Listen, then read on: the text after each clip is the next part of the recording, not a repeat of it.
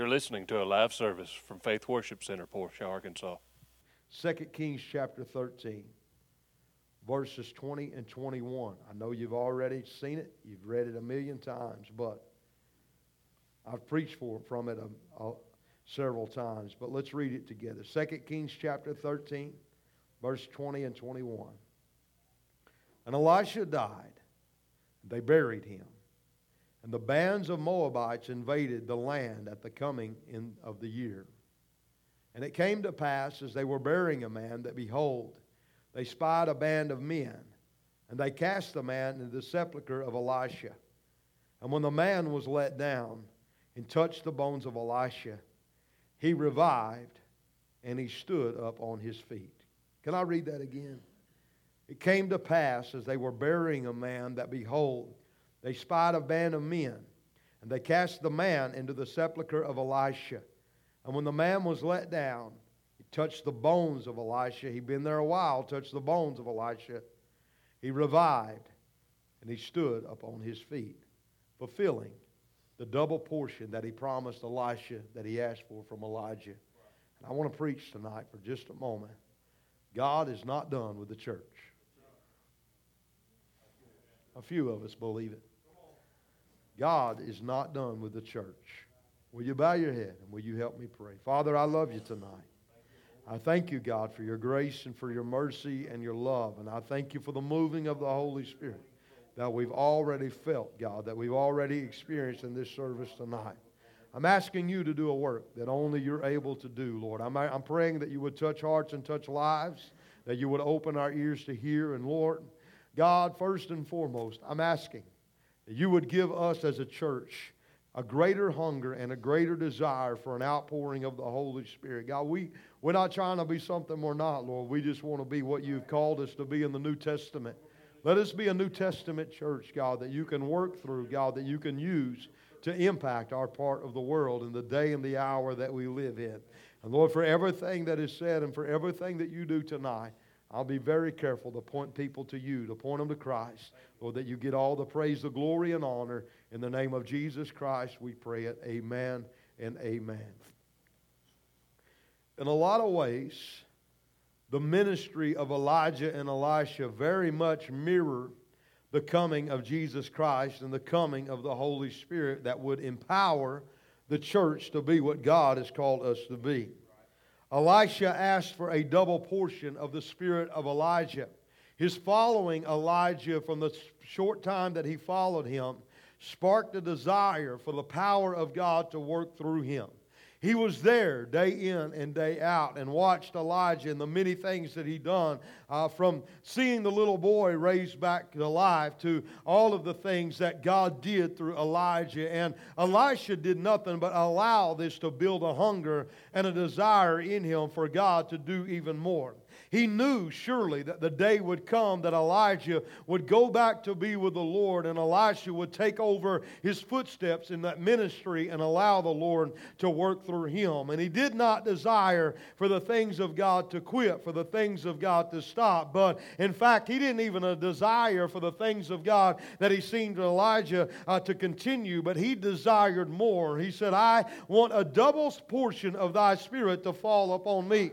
The fact that he asked for the double portion tells us that when a person truly experiences God, you will not desire less of God, you will desire more of God. If you have drank from the water of life, if you have been in the presence of the Lord, there's nothing about the presence of God that will cause you to back away. You will want to press in. You will want one more. You will want another drink. You will want another bite. You will call. The presence of the Lord will draw you closer and closer to Jesus Christ. I want you to know tonight that a good service should have never satisfied us as a believer. You shouldn't be satisfied after you've been in the presence of the Lord in a Sunday morning or Sunday night or whenever it might be. You shouldn't go home on Monday and think, well, I got enough yesterday to do me throughout the week. You shouldn't go home and throughout the week do nothing, uh, never enter into the presence of God again. I want you to know that a Sunday morning, a Sunday night, a Wednesday night, and I don't care when Christianity is an outpouring of the Holy Ghost, uh, a true outpouring of the Holy Spirit, will not make you regress. Uh, it will make you desire more of God. Uh, I want more of God. Uh, I want more of God. Uh, more of God and less of me. Uh, a little more of Jesus and a whole lot less of me.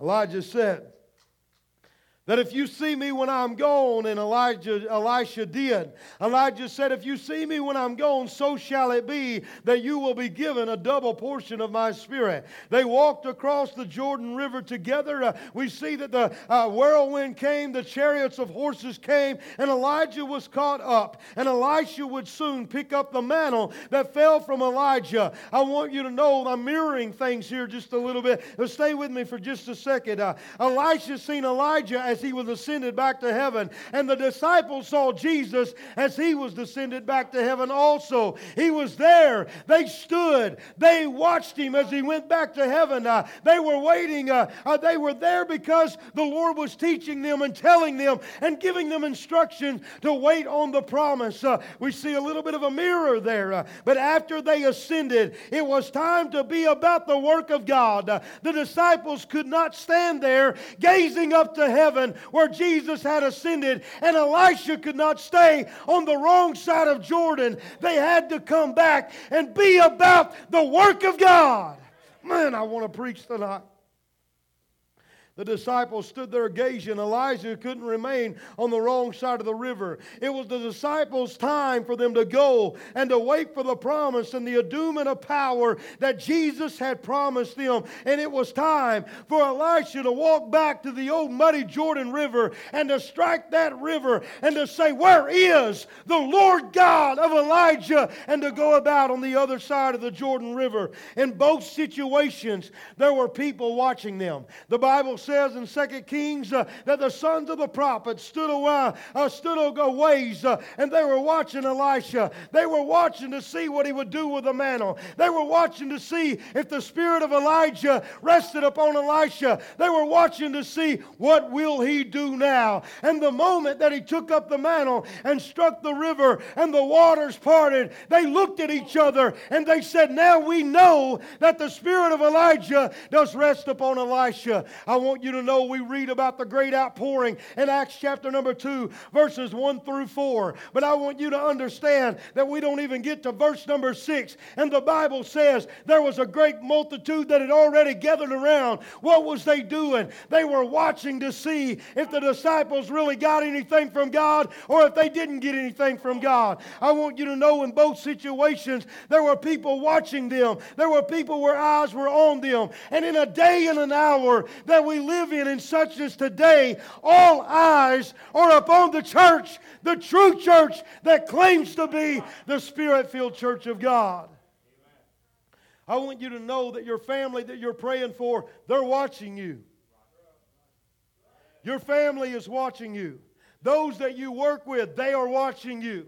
Those that are in your home, they are watching you. Your children are watching you. Your spouse is watching you. Everybody, there's eyes on those that claim to be Spirit-filled to see if they really have what they claim to have. They are wondering, do they really believe in that doctrine of the message of the cross? Uh, do they really believe in grace and faith? Do they really believe uh, that there's life in the church still today? Do they really believe uh, uh, and have what they claim to have, that Jesus is able to heal the sick and to set the drug addict free? Do they believe it or not? And they're watching. They're watching to see what we believe. See, the church has been polluted by so many, I'm going to be a little blunt tonight, by so many hypocrites that are going through the motions and preaching and teaching so many ignorant doctrines. And I say ignorant, meaning lack of learning, because they've not got in the Word of God and studied it out for themselves. They're just taking some other man's word for it. Well, why are you this? Well, my grandma and grandpa was. That won't work when you stand before the Lord. Why are you this? Well, it's what I've always been. That won't work when you stand before God. We've been polluted with so many hypocrites and ignorant thoughts and wrong teachings that the unbeliever, listen, the unbeliever and the world has lost trust in the church. They've lost trust in the church. They're not looking to the church to get what they need. They're looking to the world to get what they need. Why? Because the church has claimed to be something that we're not. The church has claimed to be something that the majority of the church is not. I want you to know, I still believe tonight that there is a real relationship that you can have with Jesus Christ by which you could be changed. That is the first thing that ought to be evidence to everybody that is looking at you. If you claim to be born again, I was on it this morning, and your character does not reflect the love of God, listen, you're not helping the church, you're hurting the church. I still believe in a real relationship with the Lord. I still believe in the baptism of the Holy Ghost with the evidence of speaking in another tongue. I still believe in the world and the family today needs to witness things like this. Uh, I still believe that the world needs to see somebody being changed, somebody being transformed, and somebody falling in love with God all over again. Amen. I still believe the world needs to witness somebody that is sold out to Jesus Christ and still believes in an all-powerful God. Now, there's been a little disagreement about the number, but our text is the final miracle that God would do through Elisha. Elisha had died. He'd been buried in a cave. It had to be one of the most least expected miracles in the Bible. It came out of nowhere. It came out of absolutely nowhere. They didn't even know he was in there. They paid no attention that that was Elisha's sepulcher. But I want you to know tonight that you can't stop and you can't bury and you can't cover up the promise of God. And if we mirror this tonight, there is many that has brushed the church off. They have thrown the church away. They have disregarded a moving of the Holy Spirit. They have said that healings no longer happen. They have said that miracles have ceased. But I am believing for the power of God to come out of nowhere and to hit this world when they least expect it, so that God one more time would say, I'm still God, I'm still on the throne, and I'm about to prove it to you. Amen. Now, the promise of God in John chapter fourteen and twelve are mirroring things. Says, these works and greater shall you do, because I go to my Father. But when he sent the promise of the Holy Spirit, these works and greater, not greater in, in magnitude, you don't get greater than raising the dead, but greater in number, greater in number. Now, the Godhead is omnipresent. The Godhead is everywhere, all at one time. These works and greater. Elisha did well, uh, eight or sixteen, they're going to argue, sixteen I'm going to say, and I mean Elijah did, and Elisha came and did twice as many, thirty-two. Jesus said these works and greater, greater in number because of the power and the moving of the Holy Spirit. It's still mirroring. We're still seeing that. Elijah fulfilled the promise, uh, and I want you to know that the church, through the church, he is still fulfilling the promise through those that believe and those that experience and those that are asking him to move in the day that we live in. I believe in a move of God that will come out of nowhere when we least expect it, that God again will use the church, because God is not done with the church. God is not done with the church. God is not done with the church. God is not done with the church. God is not finished with the church today. There's a great truth that we have been voicing repeatedly lately, and it's even been mirrored a little bit in our songs tonight, and that is that we are living in the last of the church age. Give me a little monitor. You may have to turn me back down, but help me out just a little bit. We are living in the last of the church age. In the past few years, even though we believe that Jesus could return any time, how many believes that the Lord could come at any moment, any time? In the last few years, we have seen evil surface and the world embrace sin like we have never expected, and the world reject righteousness openly and unashamedly. They have accepted and embraced the sins and the grossness of this world. I've never imagined, I'm going to be blunt again, that we would be discussing gender identity. How ridiculous. I can't think of anything that is a bigger waste of time.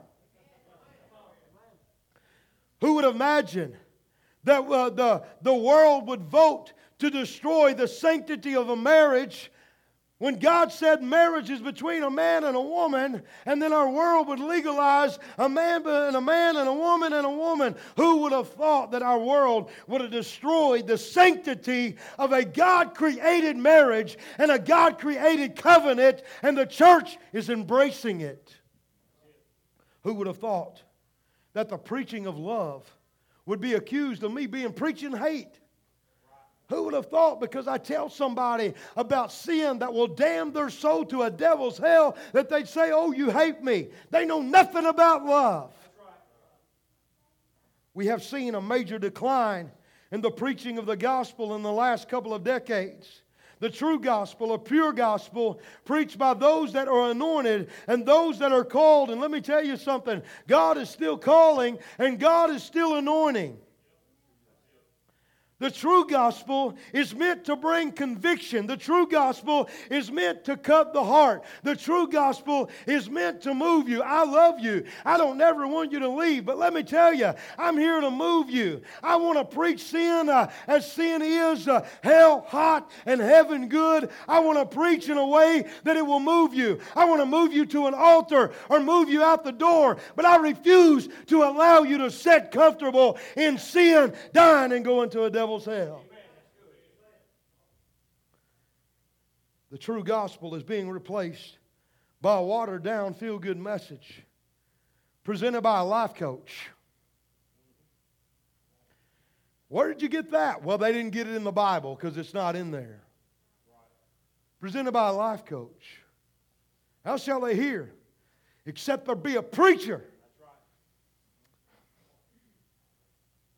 Watered down gospel won't work. Going to a church, well, because I like it, because it's what, you know, I agree with. Well, we're supposed to come to the agreement of the Word of God. That's what we're going to be judged by, not what we like and what we don't like. The lack of true relationship with Jesus has led to the decaying of the home and of the church. And let me tell you something. So goes the church. So goes the world. Uh, we see a declining in the great uh, country of the United States of America because the church has allowed their guard to be down, uh, and the church is, uh, and the home has, uh, and unless we come back to thus saith the Lord, it will not turn around for the better. I believe that as we no longer look for prophecies to be fulfilled concerning the rapture, that we are now just watching and listening for the trumpet to sound, that surely Satan will attempt and is attempting. I need you to hear me for just a few moments and listen to what I'm about to say. That Satan is attempting to deceive the very elect, as the Word of God says. And he will succeed if possible. And like never before, the devil is seeking whom he may devour. He's come to kill, to steal, and to destroy. And without our faith in Jesus and what He did on the cross, He will succeed. Without a doubt, we're living in the last days, and we can expect, I want you to hear what I'm about to say, we can expect a great attack from the enemy. But also in the Scripture, we can expect a great outpouring of the Holy Spirit and a revelation of God's power. Church, don't give up on me yet. I said, don't quit believing yet. I don't know what you're going through, and I don't know how, how, how, how low the valley is, but I come and I'm pouring my heart out and I'm asking you, don't give up on me yet. Uh, don't quit on me yet. Uh, I believe with all of my heart uh, that the greatest outpouring that the church has ever seen uh, is just right around the corner, and we are starting to see glimpses of it already. Uh, we see uh, where the devil would hit with everything he had, uh, and God would counteract with the moving of the Holy Spirit, and the hell has never created, and the devil has never come up with anything that was able to stop a true moving of the Holy Spirit yet, and he won't succeed. Uh, he never succeeded yet, and he won't succeed today. As a pattern throughout the Scripture, and a good example is Moses with Pharaoh. See, Israel was praying for a deliverer. What they didn't know is that God had a deliverer in the makings. He had to take him to the backside of the desert and empty all of Egypt out of him and turn him back around and anoint him and say, you go tell Pharaoh to let my people go. I believe that mirrors what we're going through today, and I'm not trying to be something I'm not. You go tell Pharaoh, I said, let my people go. Okay. He fussed with him at first. He said, I can't talk plain. He come up with all kinds of excuses just like we do. We're trying to believe God for something, and you know what? We come up with all kinds of excuses of why we quit believing God for it. He came up with all kinds of excuses and finally got to the place where he said, okay, Aaron will be your spokesman. And he walked down to Pharaoh and he said, here's what God said to tell you. He said to tell you to let my people go. Well, who is this God that has sent you down here? He said he is I am that I am. In other words, uh, he'll be whatever he needs to be. Uh, but bottom line, you will do what he said uh, or he will continue to move upon you. Ten plagues. Pharaoh would do something, and God would counteract. Pharaoh would say no, and God would counteract. Pharaoh would make it harder on the children of Israel. Anybody ever feel like it's getting harder? And God would counteract. Pharaoh would put more work on them, and God would counteract. Pharaoh would say, well, how about this? And God would counteract. The fact of the matter is, uh, Satan didn't quit, but God didn't quit either. Uh, and it came to the place uh, where God had something that no matter what Pharaoh threw at him, uh, he would never be able to stop or counteract. He said, Moses, you call the men of Israel. You tell them to get a lamb for their family. You tell them to wipe the blood on the lintel and the two side posts. And when I see the blood, I will pass over you. You can't stop death unless you do it by the power of the blood of the sacrifice. And the Lord said in the morning, I want you to know, he told them this. I'm not, this ain't my message, but he told them this. Uh, he said, listen, after you strike the blood on the doorpost, I want you to sit down and I want you to prepare the feast. Uh, and he said, you tell the children of Israel. He said, you tell them to eat uh, fully prepared. You tell them to have their loins girded, have their shoes on, their clothes packed. Uh, you know why he told them that? God was telling them, because the moment uh, that he sees the blood, uh, you're going to be, you need to already be ready to go back and out of here. Church, I come to tell you, get ready. Get your shoes on. Uh, get your bags packed. Uh, get your faith right, because God is about to move in a great way. Amen. I wish we would believe it tonight. I need a little help here this evening. There's a good example, and we've got to see it. God kept strong and coming stronger and stronger to where the devil had no choice but to let God's people go. They came marching out. Now listen, I want you to hear what I'm about to say. Again, I'm not trying to be something I'm not. I've talked to maybe one of you this week. Don't ask who it is. I'm not going to tell you. It's not, that's not important. If we're looking at a great outpouring of the Lord, and surely the devil's doing everything he can to stop it. Listen to what I'm about to say. If I can read my scribble, I wrote it down just as quick as I could the other night. It's not by accident, and it's not by chance that your marriage is being attacked. It's not by accident, and it's not by chance that you've been sitting at home by yourself wanting to have a visitation from the Lord, and you've felt great oppression lately. Can't even get in the presence of the Lord. It's not by accident. It's not by chance that you've been to the doctor lately and got a bad doctor's report. Oh, that's not the devil. Open your eyes. He will do anything to destroy you and your family. It's not by accident that your children have been rebellious. It's not by accident that your home has been under attack. Oh, I'm preaching good tonight. It's not by accident that we have, and I'm going to say this, and they're not near, just begun. But in the month of January, we've had some great outpourings of the Lord, some of the greatest services we've had in a long time, because we've been rested and refreshed. Let me tell you, it's not by accident that tonight you feel so spiritually dead that you're wondering if it really happened in January.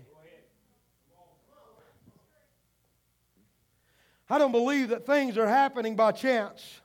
I believe that those that truly love God, that believe that He is the same yesterday and today and forever, I believe tonight that it is the purpose of the devil and God is allowing it. He's putting you deeper in the valley than what you've ever been.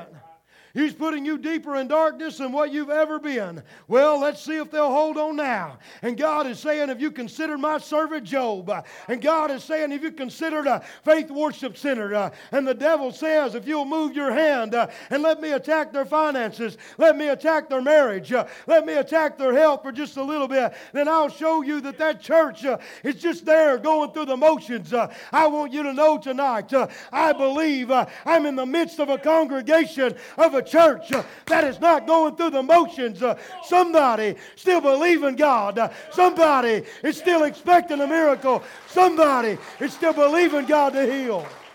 Hallelujah. Hallelujah. I believe it tonight. Uh, oh, somebody ought to shout. I believe that things are not happening by chance. Uh, I believe uh, in my spirit that we're on the brink uh, of the greatest outpouring of the Holy Ghost that we've ever seen. I believe it. Somebody says, you don't want to speak in tongues, it'll run people off. Let me tell you something. If somebody's getting healed, if you're your family member that they say and the doctor said there's nothing we can do and a miracle happens, uh, I don't care if you're speaking in tongues. Uh, I don't care if you're doing flips. Uh, the anointing of the Holy Ghost uh, is going to begin to draw people from the north and the south and the east uh, and the west. Uh, I believe with all of my heart that God is looking and expecting a church that He can look through. Now comes a great attack. But I expect a great outpouring of the Holy Spirit to counteract that attack. I've asked about the history of this church. I hope I can just get a few that gets a great desire tonight. I've asked about the history of this church. Faith Worship Center, which wasn't always our name, has not had an easy road to hold. I've sat with Brother Buford. I've sat with Brother Charles. Not had an easy road to hold. There's been many days, I'm not going to go into a lot, of the founders that have been consistent and faithful in the church. There's been many days that they've got in their car and said, I'm through and I'm done and I'll never go back. There's been many times that they wanted to quit and throw in the towel. Probably many times they've questioned, did we do the right thing or should we just let things be how they was? They put in lots of hard work when people probably thought was ridiculous. They put in lots of long hours trying to do something where they would have a place to worship. They've been discouraged. They've been hurt. They've seen people walk off. They've had preachers come in and try to destroy and try to divide them. They've had other people that come in that were not of the Lord. But I want you to know the history of this church, uh, the backbone of this church uh, is built on people that said, uh, but I believe uh, that God is going to do something great. And they held on, trusting the Lord to do that. You know you're here today because somebody of great faith refused to let go. They refused to let go. Today, and we've been, and I believe, divinely joined together. I believe that the Lord has placed you here out of purpose. I believe, I know that there are people out of many different denominations. People out of legalism, people out of law, people that's come from, uh, from bondage and different things. There's people here tonight that have suffered great hurt. There's people here tonight that has wrote the church off saying, I'll never go back to church again because I can't stand church people. There's people here tonight that has been abused uh, in different ways all throughout their life. There is people here tonight that has suffered and been bound by great addiction. Uh, we here today, uh, we have been told uh, you're going to fall. Uh, I've been told you're going to fold up. Uh, I've been told uh, I can't wait uh, till the day that it closes up. I'm going to be sitting back back here with my arms crossed, uh, watching for the day that you fold up. Uh, I've been told uh, you'll never run a congregation more than seventy-five or eighty people max. Uh, I don't mean that boastfully. Uh, I've been told by people, educated people, that work will never go on. Uh, I've been told before, uh, oh, you'll never last. Uh, it'll never work. Uh, but I want you to know, uh, I've had different visitations of the Holy Spirit when God would say, just continue about my work. Uh, just continue about my work. Uh, and you know what I did? Uh, I've sat and watched. Uh, people's got saved, uh, gave their heart to God, baptized in the Holy Spirit, healed uh, and set free. Uh, and I've come to tell you tonight that God is not done with the church uh, just yet. He's not done. We've come back to the foundation. We come back to the power of the Holy Spirit and allow Him to move. The Lord is added to. People are experiencing true life and liberty and true relationship because of the message of the cross. Amen. People are starting to understand grace. People are starting to flick off the burden of religion and enjoy the liberty that Christ has made us free. We're watching that people are experiencing true life and true relationship. And I come to tell you tonight, God is not done with the church. God's not done with the church. I said God's not done with the church. They took Elisha. He was one short of miracle from fulfilling the promise of God. They throwed him in the sepulcher, their way of burial at that time, Brother Junior. They throwed him in the sepulcher. They got him there. I don't know how long he was there, but you didn't see nothing out of Elijah for several years. He was there long enough that his body had decayed because the Moabite man had touched the bones of him, meaning that he had been there for some time. He'd been cast away. He had probably been forgotten about, maybe talked about just a little bit, but they wasn't going back to Elisha. They'd moved on and moved past him. I want you to know tonight, uh, the world has done the same thing to the church. Uh, they've cast us away. Uh, they have marked us off. Uh, they said miracles don't happen. happen anymore. They try everything else before they'll come to God. Uh, they said it was a thing of the past. Uh, it died off for the disciples. Uh, oh, miracles have ceased. Uh, but I want you to know, uh, as there was life in Elisha, there's still life in the true church, uh, the blood-bought church, uh, the Spirit-filled church uh, of the true living God tonight. Still life here. There's a great move of God coming. I feel it in my spirit strongly. There's going to be loss that's going to get saved that people have wrote off. I'm believing for your family. How great would it be for your mom or dad that is lost, or your brother or sister that is lost, to be sitting with you on the chair next to you? Can I tell you tonight, that's not too much to ask God. He's not willing that any would perish. You pray for somebody that's lost, you're praying the perfect will of God. I'm believing that the sick will be healed. I'm going to step out here in a big way, but I want to tell you, I don't care if it's a headache, and I don't care if it's cancer. God is still God. My Bible tells me He healed every manner of sickness and every manner of disease. He didn't leave a one out. It doesn't matter what they had. He didn't have to learn of their symptoms. He didn't have to know what stage they were in. He just said the word, God, if you will, you can make me whole. Well, I tell you what, I will be thou made whole. And they were healed. I believe that the bound were going to be set free. I believe the broken are going to be restored. I'm thankful that we have programs, and I'm telling you that because I mean it. I'm thankful that we have programs to help those that are struggling with addiction. But the program, if it doesn't point us to Jesus Christ, it's a man-made program, and it's not going to help. I'm believing. She's not here tonight. But I'm going to say it anyway. Sister Renee, bound by drugs. She has quite a testimony. She has quite a, a testimony. Look, you want to hear about somebody. Hear about somebody that came from nothing when her family brushed her off and was delivered by drugs, that has been in trouble with the law. Uh, if she's watching, I'm telling it anyway. Been in trouble with the law. We want to talk about somebody. Do you know that there's people that say, well, you know, I can't really, I can't really work or do anything. I ain't got a way. And then you got Renee that walk an hour and a half to get to her job, an hour and a half home because she didn't have a way. Don't you, you, you don't need to tell her that you just can't. Oh, oh, I, I just can't. You're talking to the wrong one. Because if you really want to, and goes to a church on a Sunday morning and she's not even planning on being there, sits on the back row and the Spirit of the Lord began to move, and an elder came over to her and put her arm around her and said, honey, do you know Jesus? And she said, no. And she said, do you want to know Jesus? And she said, yes. Uh, and she prayed her through to the Lord right then. She got saved uh, and she got delivered. He walked out of that church and she started deleting phone numbers uh, from those that she didn't have need to have contact anymore. I want you to know, uh, I I rejoice for Renee, uh, but I've not seen my last drug addict uh, delivered yet. Uh, I've not seen my last alcoholic uh, that has been set free. Uh, the power of God uh, is no less today than it was then.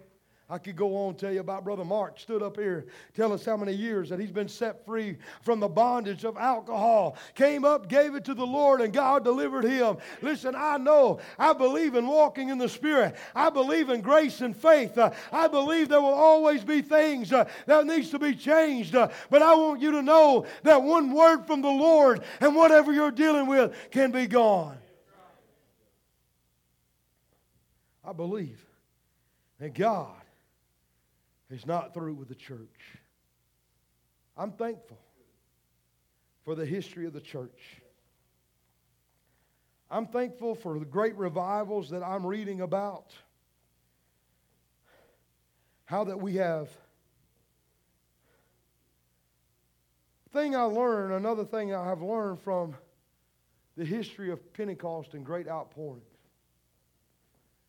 is that the Lord would baptized, and there would be an outpouring of the Holy Spirit, a moving of Pentecost.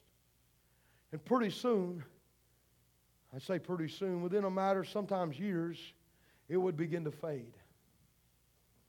But there was always somebody that refused to let the fire burn out.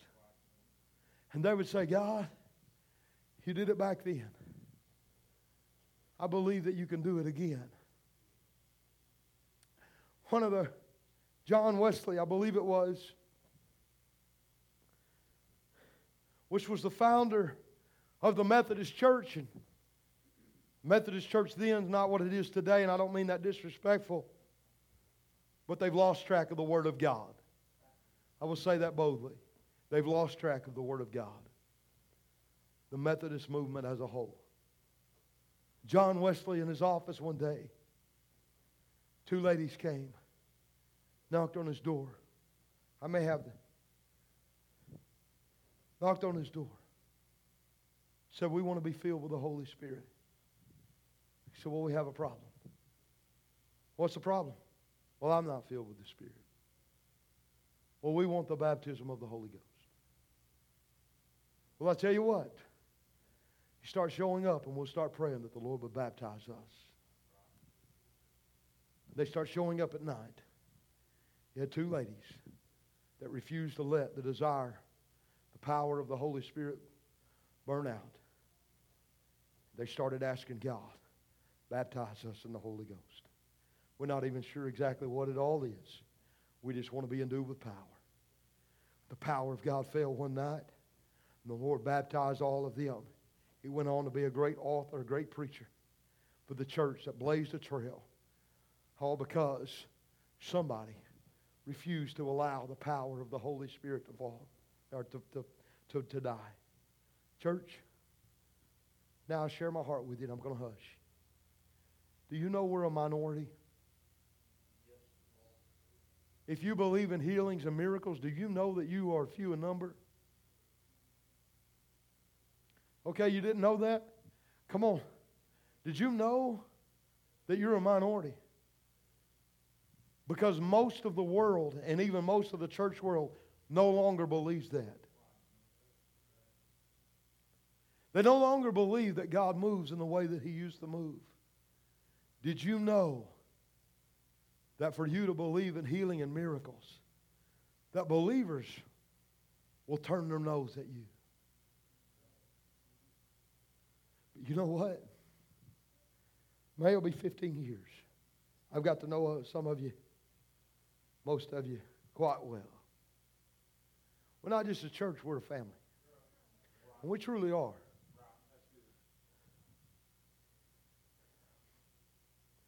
I want you to know, and I mean this with all of my heart, and the day and the hour that we live in, the condition of the world, and the necessity for the moving of the Holy Spirit,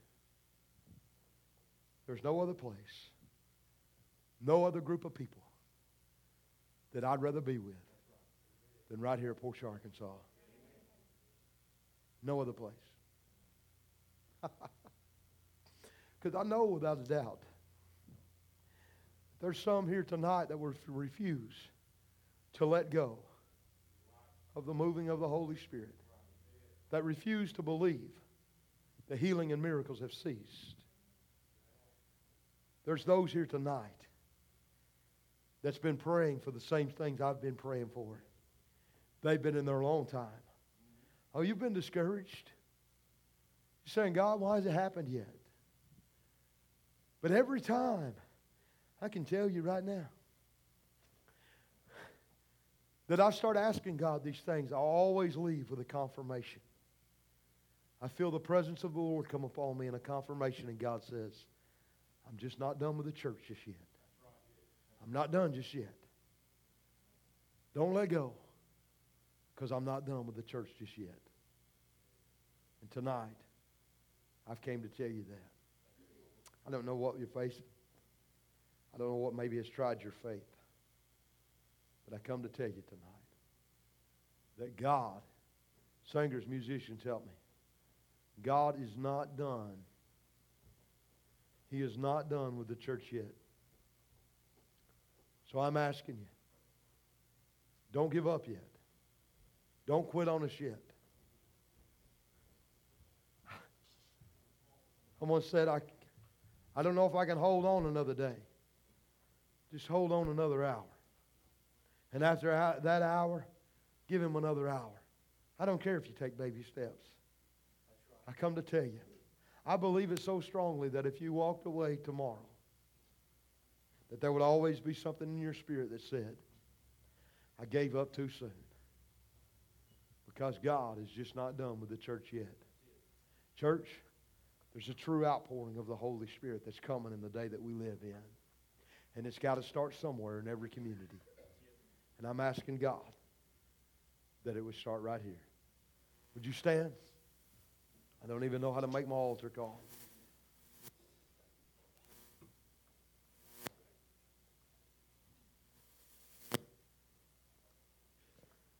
Father, we love you tonight. I'm thankful, God, for your grace and for your mercy and for your love. Thankful for the power of the Holy Spirit that still moves, God, and operates upon men and women today. Lord, I tarry just a moment. I want to make sure, God, that we hear your voice, that we are obedient in this altar call. I'm asking you to have your way, God, to move upon hearts and lives today. We thank you for it, Lord. In the name of Jesus.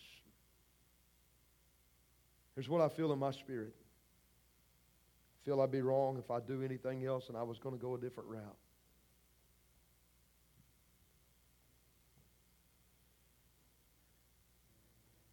The one thing that the Lord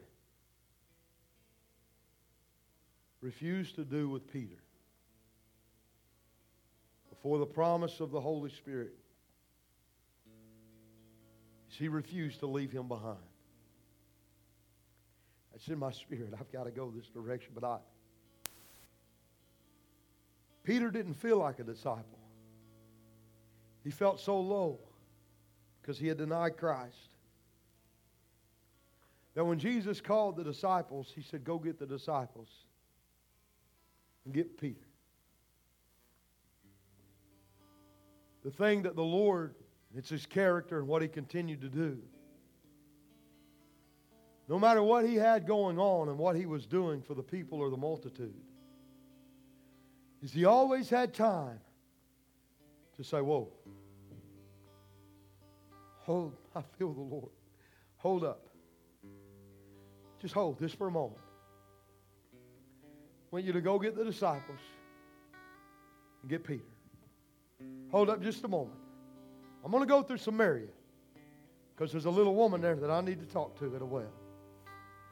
He always made time to address the individual need. Because let me tell you something. With a true move of the Lord, we as believers, shoulder to shoulder, standing one another, we've always got to make time to reach out to those that are weak, those that are hurting, and those that are right smack dab in the middle of a trial. Because I don't want to go without you. I don't want to go without you. I need you. And you need me. And what I'm looking at, again, is souls. Your family's watching you. I hope somebody's getting at. Your family is watching you. People around you are looking at you. And so what I don't want is for you to get so discouraged that you fall by the wayside. Because when they watch you fall, they're talking in somebody's ear and they're saying, see, I told you, it wouldn't last long. So in my spirit, I feel a hold up. Just hold up for just a moment. We're believing God for a great outpouring. And there's no doubt in my mind that there's several in here believing God for the same thing. But listen, we got to stop and take a moment and back up and say, hey, I need you believing with me. I need you trusting with me. And if you're going through a battle and you're going through a fight, well, let me back up for just a little bit. Let me make sure I got on the full armor of God. Let me stand with you and let me fight with you. Because I want everybody that your life is going to affect also. I want them to be a part. That's in my spirit and my heart. So here's my altar call. I don't know if maybe your marriage has been attacked. I don't know if maybe your job has got you so discouraged. I don't know if your health has been attacked. But tonight I feel it needful for us to stop and back up. To pray, pray for those that has thought it's not worth it. It's just not going to happen. So that you will be encouraged. And that we would continue to press on to the things of God. Church, I love you. I, you'll never understand this unless you pastor a church. I may not be in the heat of your battle, but let me tell you something. When you call and something is shaking your world up, my heart is heavy. I have wept. I've cried. I've said, God, why? I said, Lord, what are we going to do? And I want you to know, I refuse to let you go. I refuse to just say, well, we'll do it without them. Absolutely not. I'm here tonight to say I need you. And I don't know what you're going through. But if you'll let me, I'll stand shoulder to shoulder with you. I'll pull my sword. I'll go to battle with you. I'll cut. I'll chop. I'll pray. I'll cry. I'll pick you up. I'll help you so that we can move on with the things of God. You're here tonight. And you just be honest and say, my faith is weak. You need to bring your family. I don't know what you need to do. But I want you to come. Stand across the front of this building. I've not missed the Lord. I don't mean that boastfully and I don't mean it boldly. But I've not missed the Lord. May not be nobody comes, but I didn't miss God tonight. Come on, that's you. You need to tell your spouse, come here. I don't know what you need to do. You need to get your children. I don't know. But I need you to come.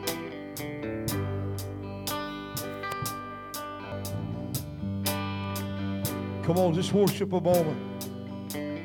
Just a moment. Church body, gather around them if you want. Church family, in front of them, behind them. River, come on, support them tonight. Blue streams, they may glad the city of our God. If you were blessed by this message, you can find us on our Facebook page, Faith Worship Center, Portia, Arkansas. Our contact for prayer or donations is by mail, Faith Worship Center, P O. Box two ninety-six, Portia, Arkansas, seven two four seven six. Through Messenger or PayPal, you can find that link on our Facebook page also. Thank you, and may God bless you and your family.